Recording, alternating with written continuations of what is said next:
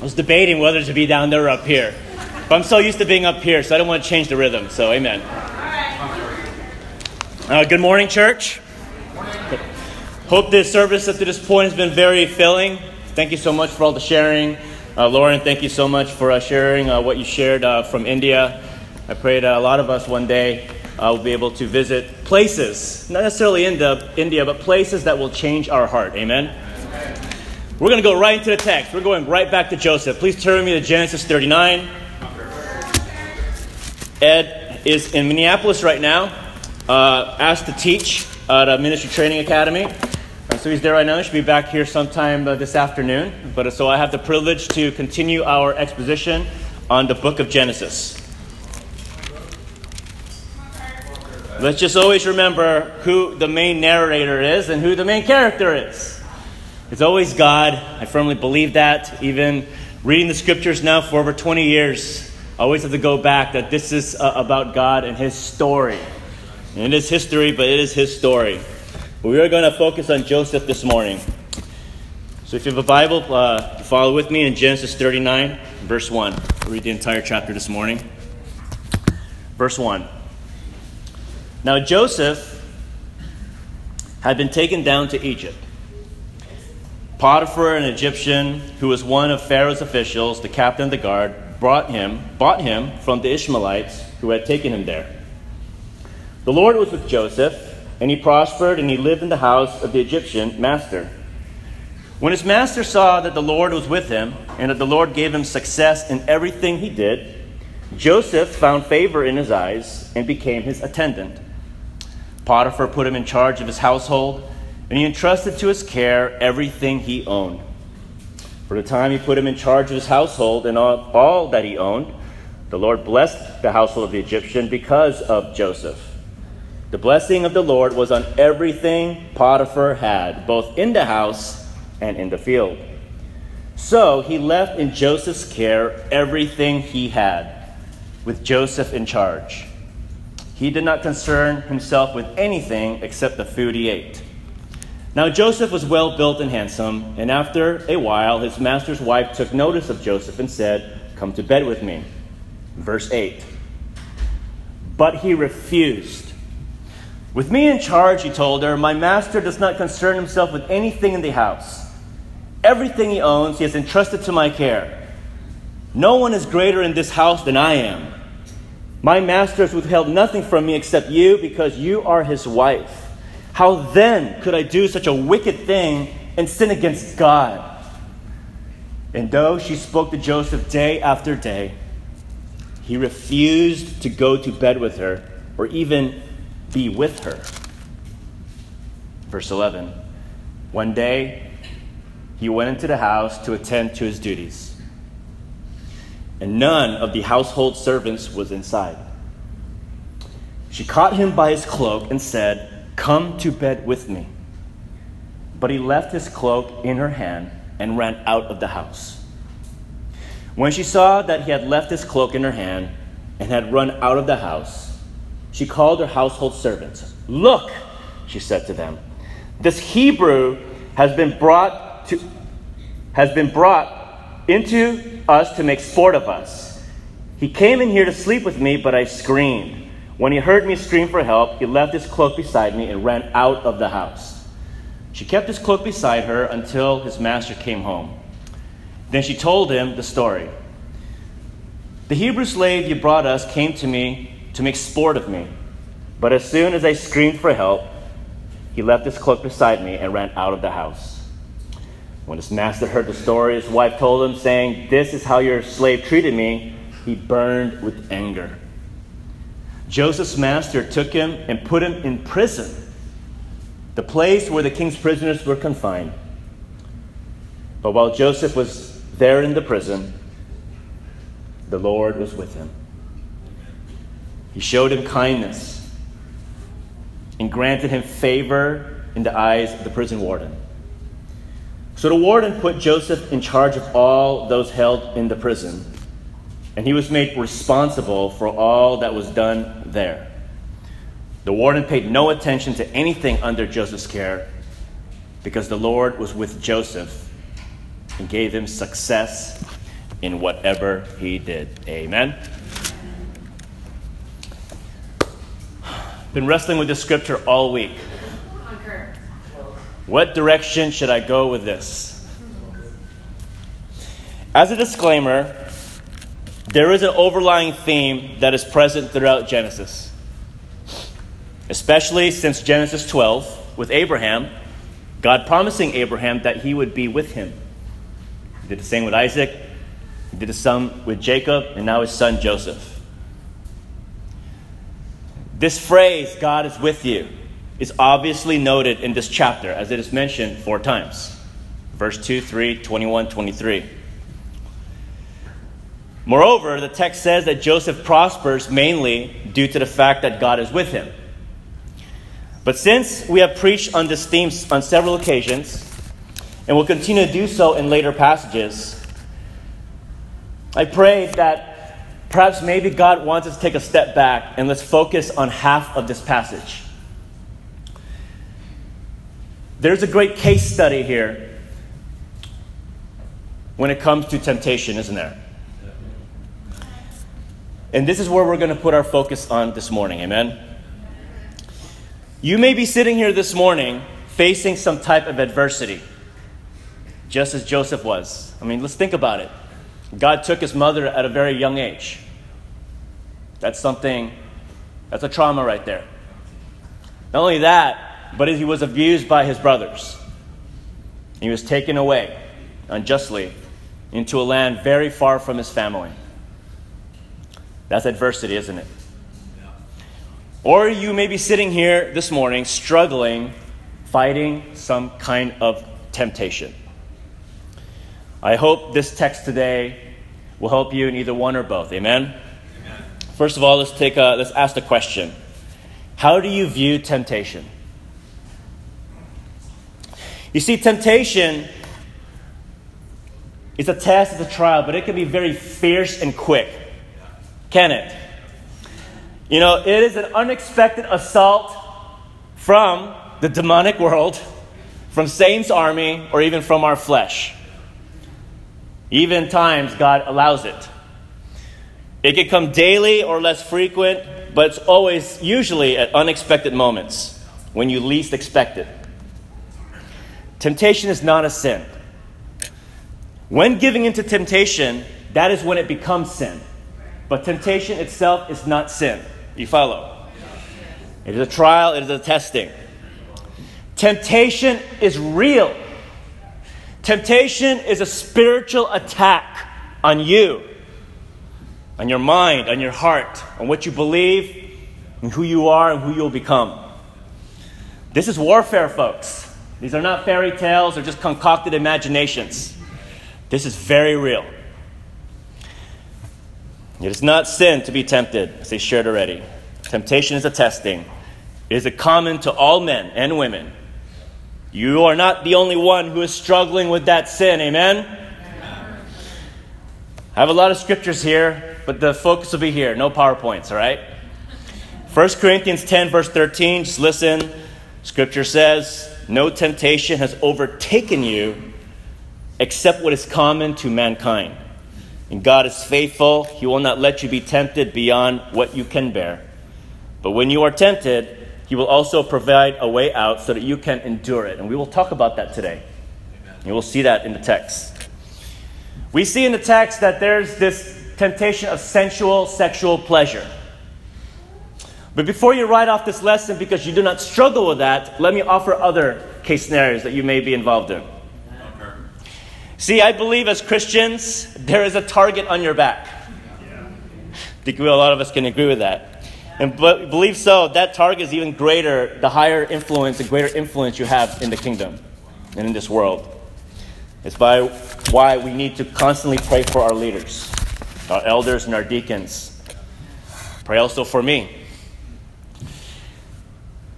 It's not just sensual pleasure that we see in the text here, but it's also greed, which the scriptures say is idolatry, anger, uncontrolled anger, selfish anger covetous, desiring, deceit, theft, stealing, cheating, cheating on your taxes, cheating on your exam, cheating on your papers, not taking credit, not giving credit where credit's due.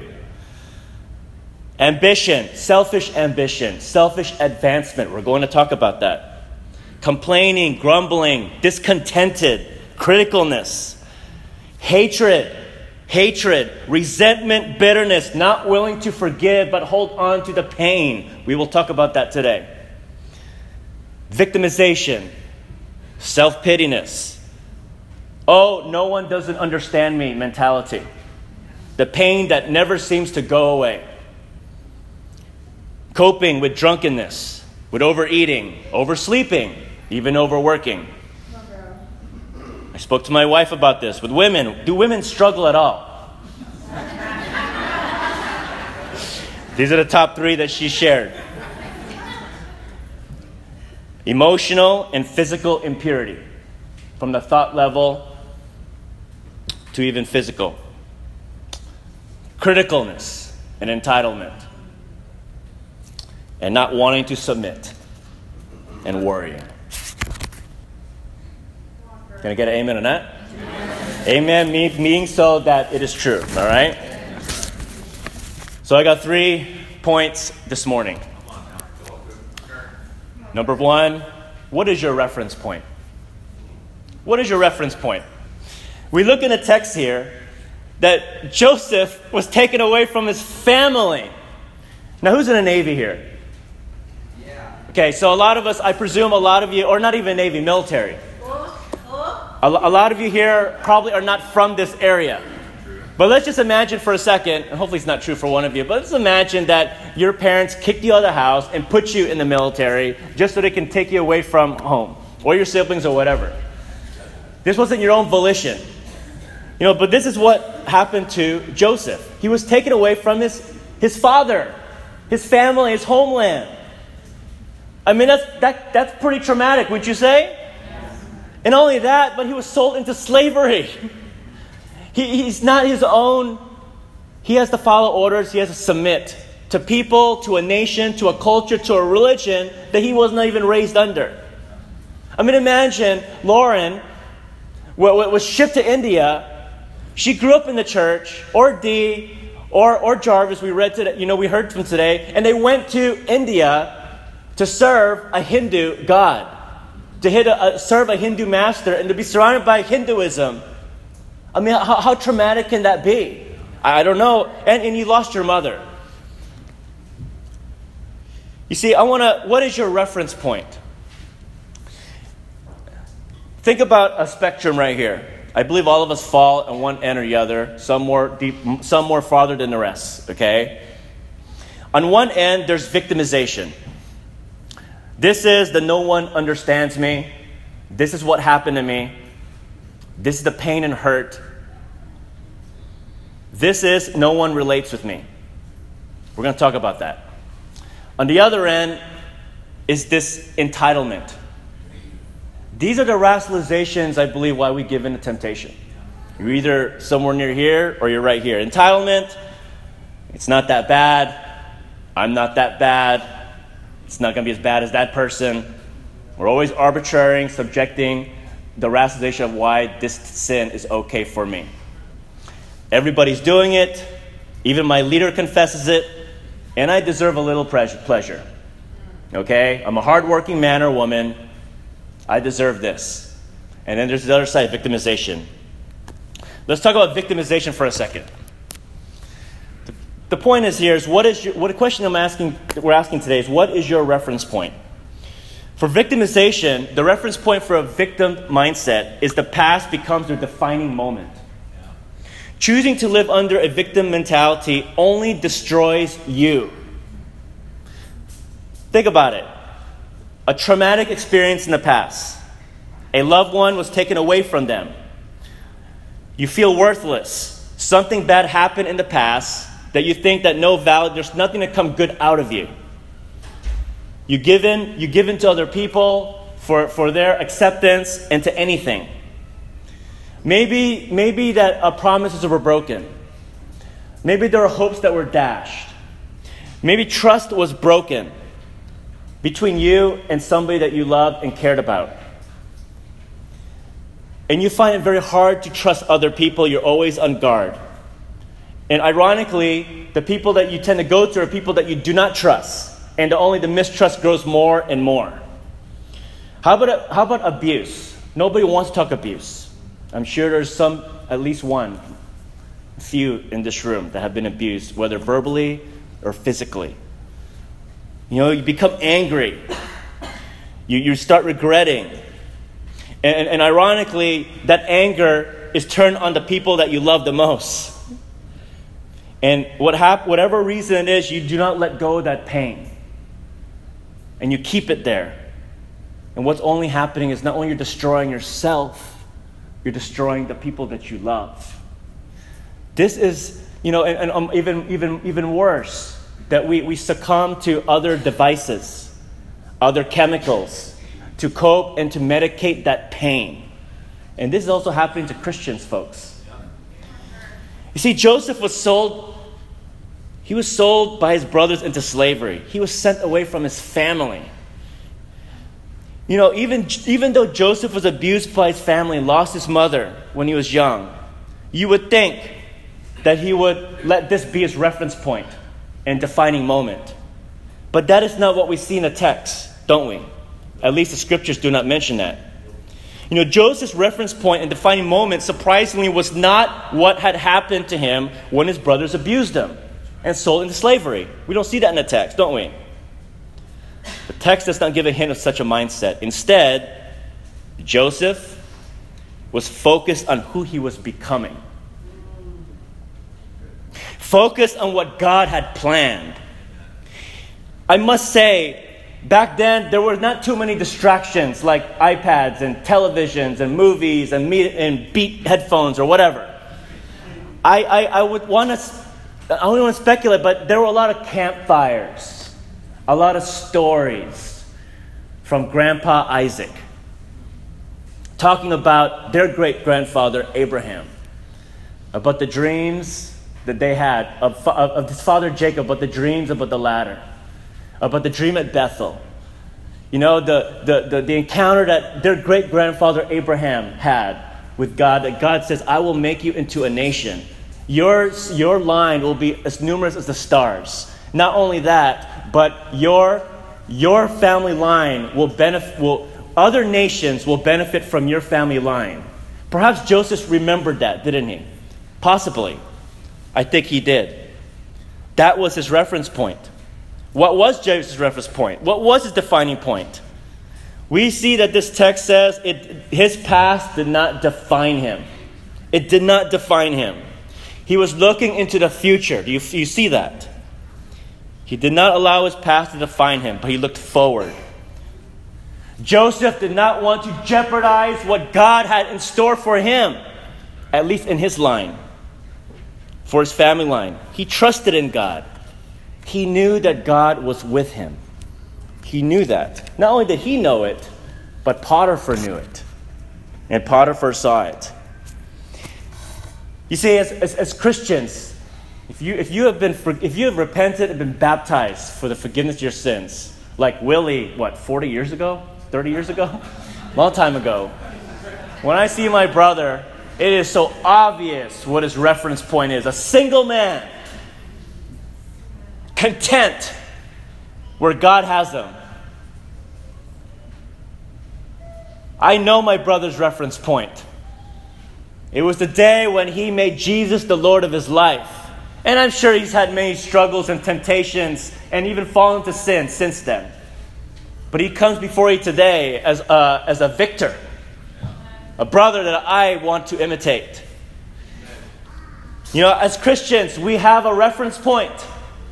If you've been baptized, you are a new creation, 2 Corinthians 5. Ephesians 2, you are, you, you are created for good works. You are prepared in advance for greater things to come. Amen? Number two, point number two. It is not where you are, but is who you are now and becoming. It is not where you are and how you got there but it's who you are now and more so who you are becoming. You know, James chapter 1, verse 12 says, Blessed is the one who perseveres under trial, because having stood the test, that person will receive the crown of life that the Lord has promised to those who love him. You see, in the text here, Potiphar's wife, when, he saw jo- when she saw Joseph, she desired him. She desired him. But you see, that word desire is really a neutral word.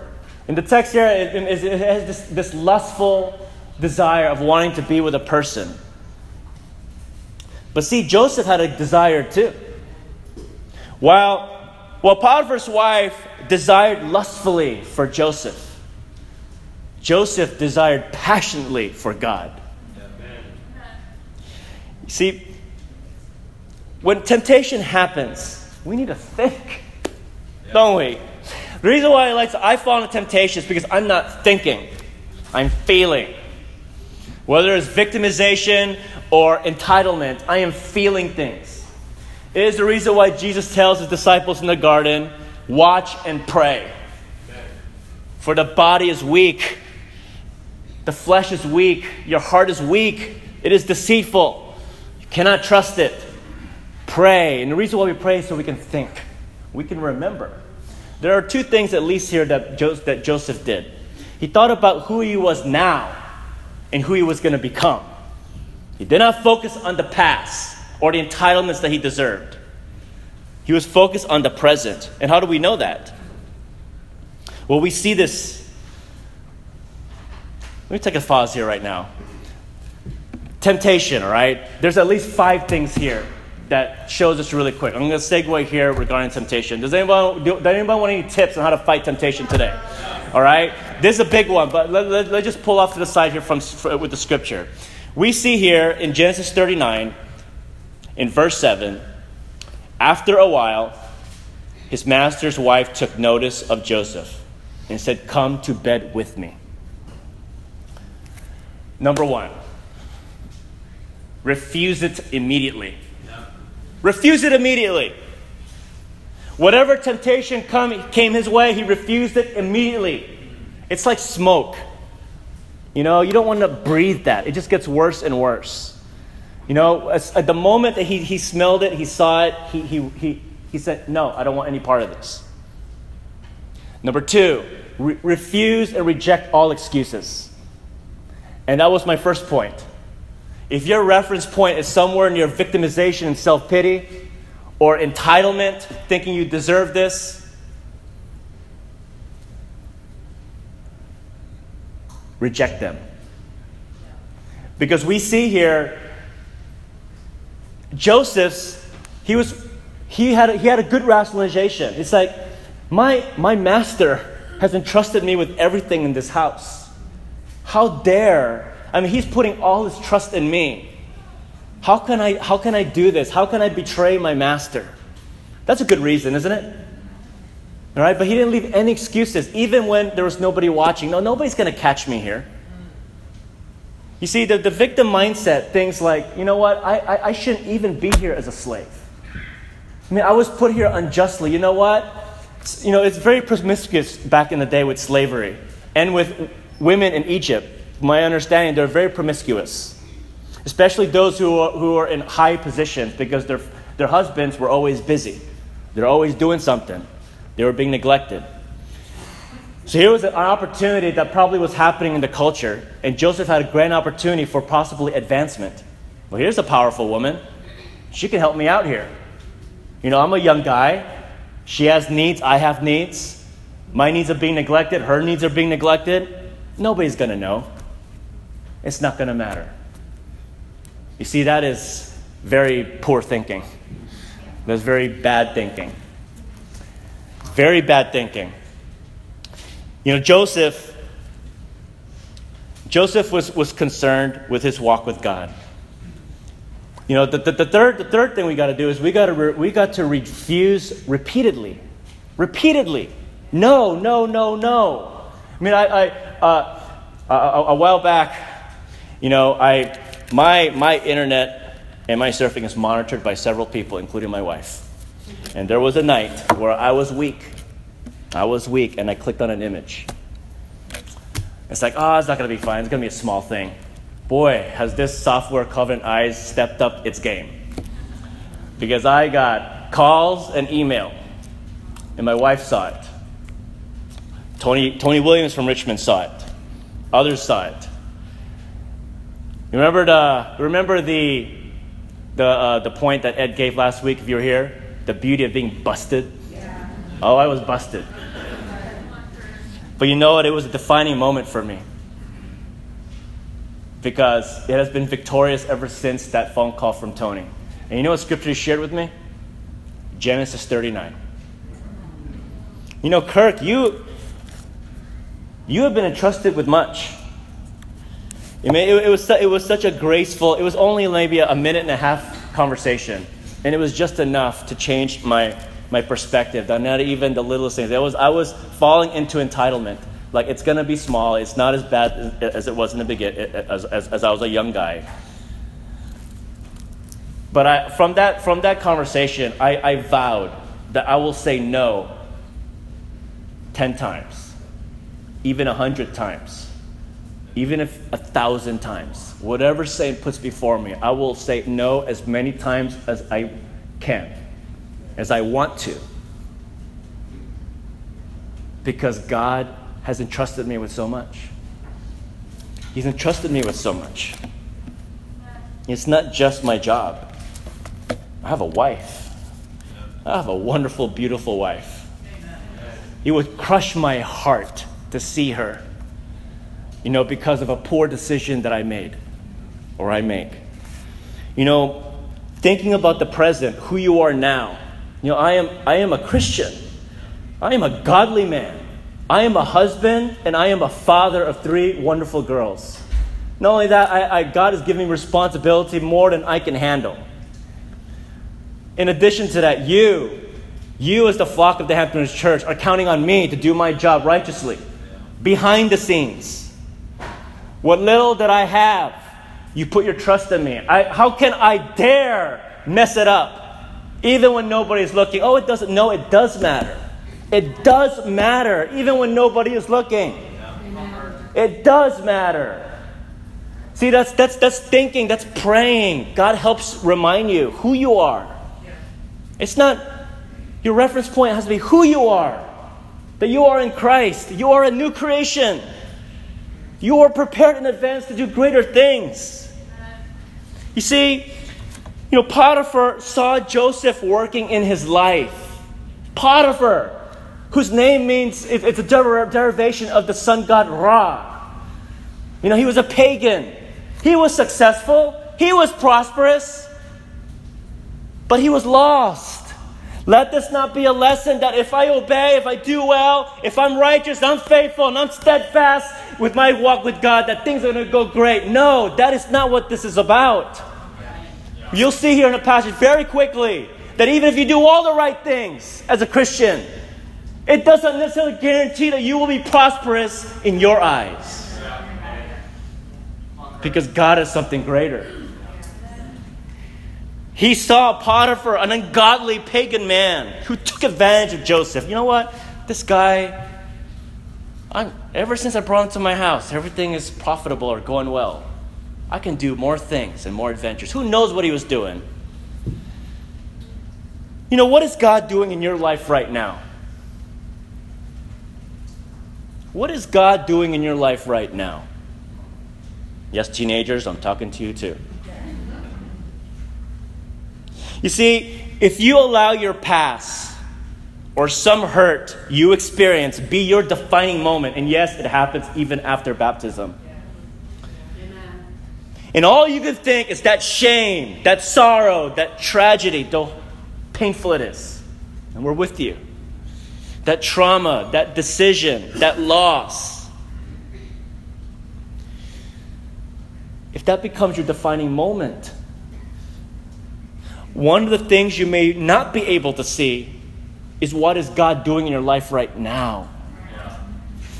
If you are so focused on that pain, you are being blindsided, you're, you're not seeing what God is doing.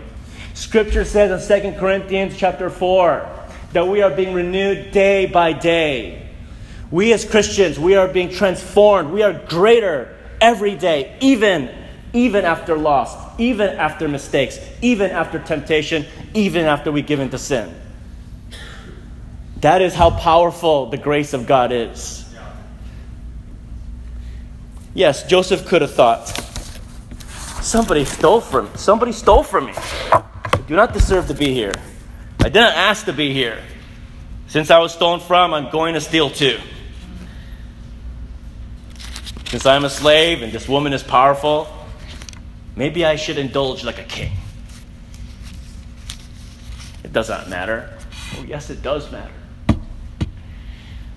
Joseph did not think like this because he was aware of how God was still working in his life. And also, Joseph was aware of God's presence. Let's think about the future here. One of the reasons how he was able to fight temptation is that he remembered how good God is.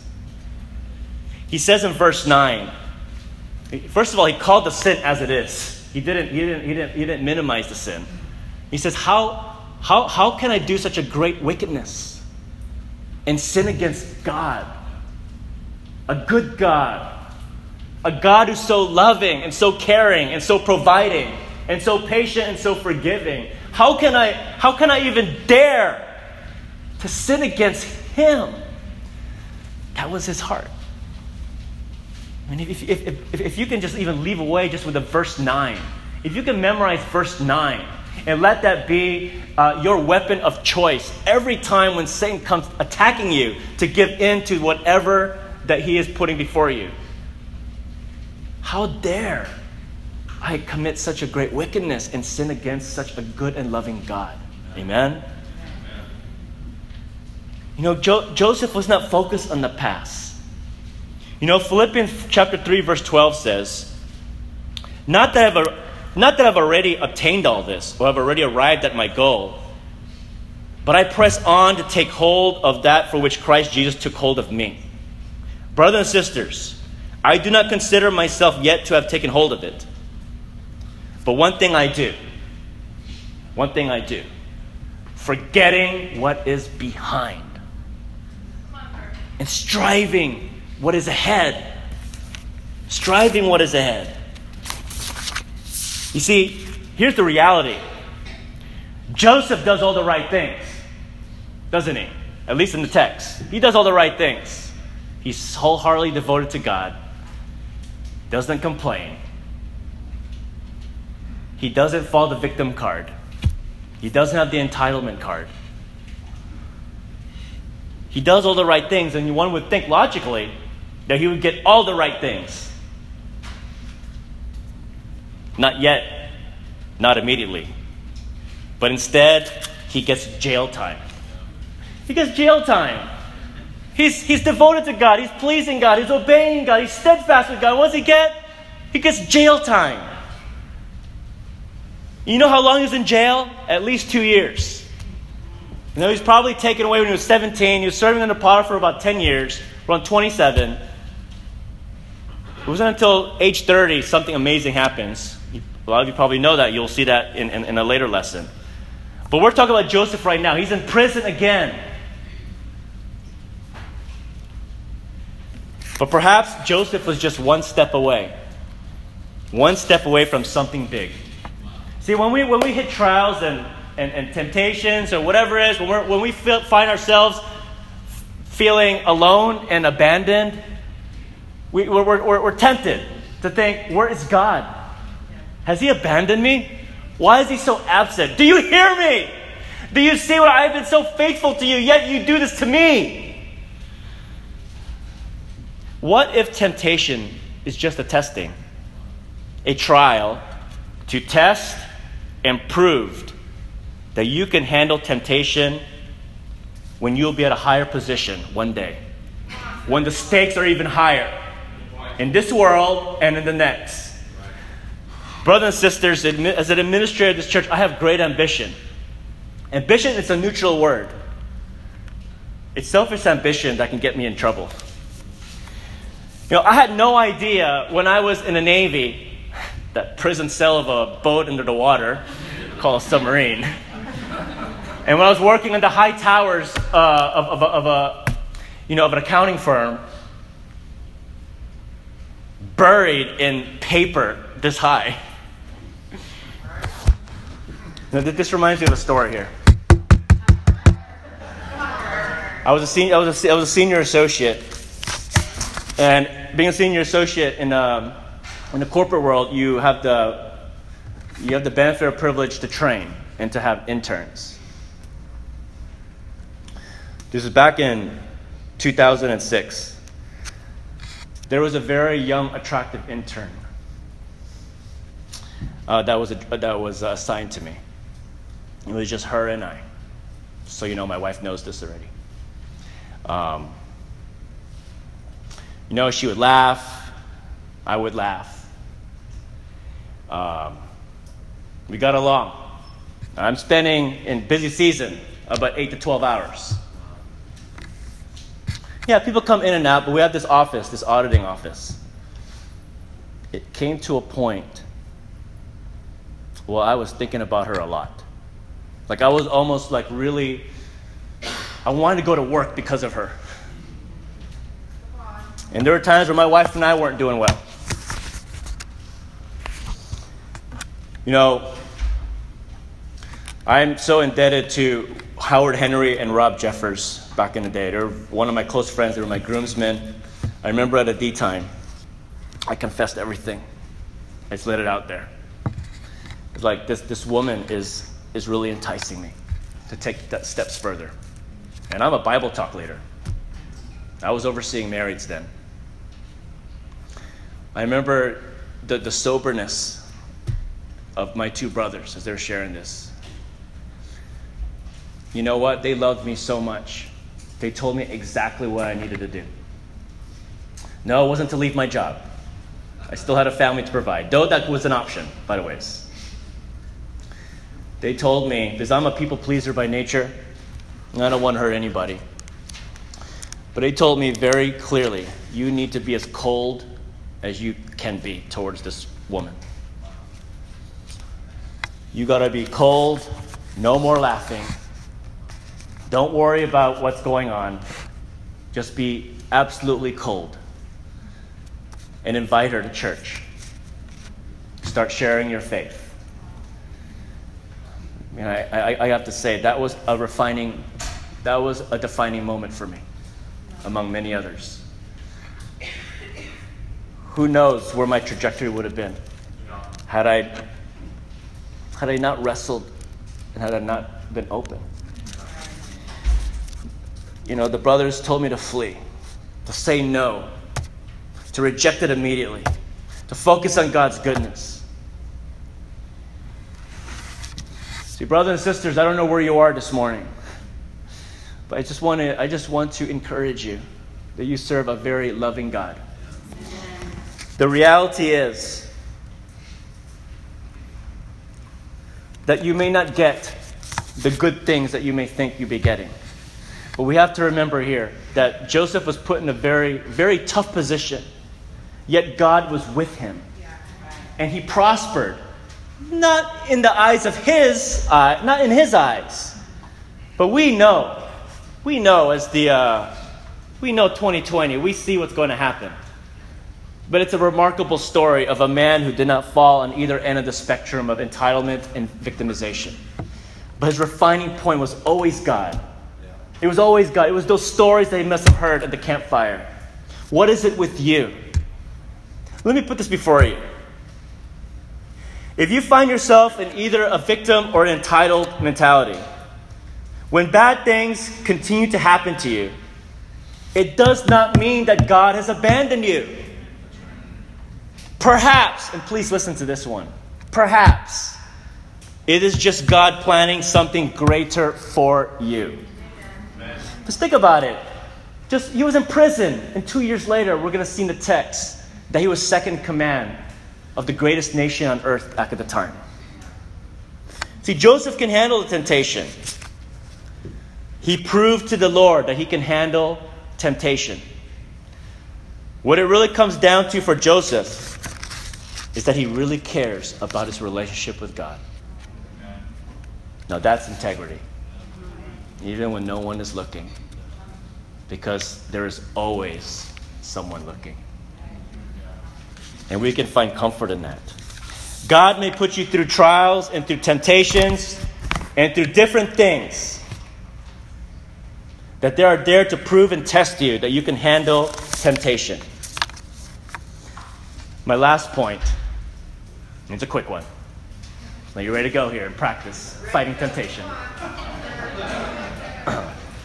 I love what, when temptation comes, hold on to your precious treasure. I love what Lauren shared today. Where your heart is, where your treasure is, excuse me, your heart will be also. I want you to think the next time you're tempted, you sing that song. I hear God singing to me.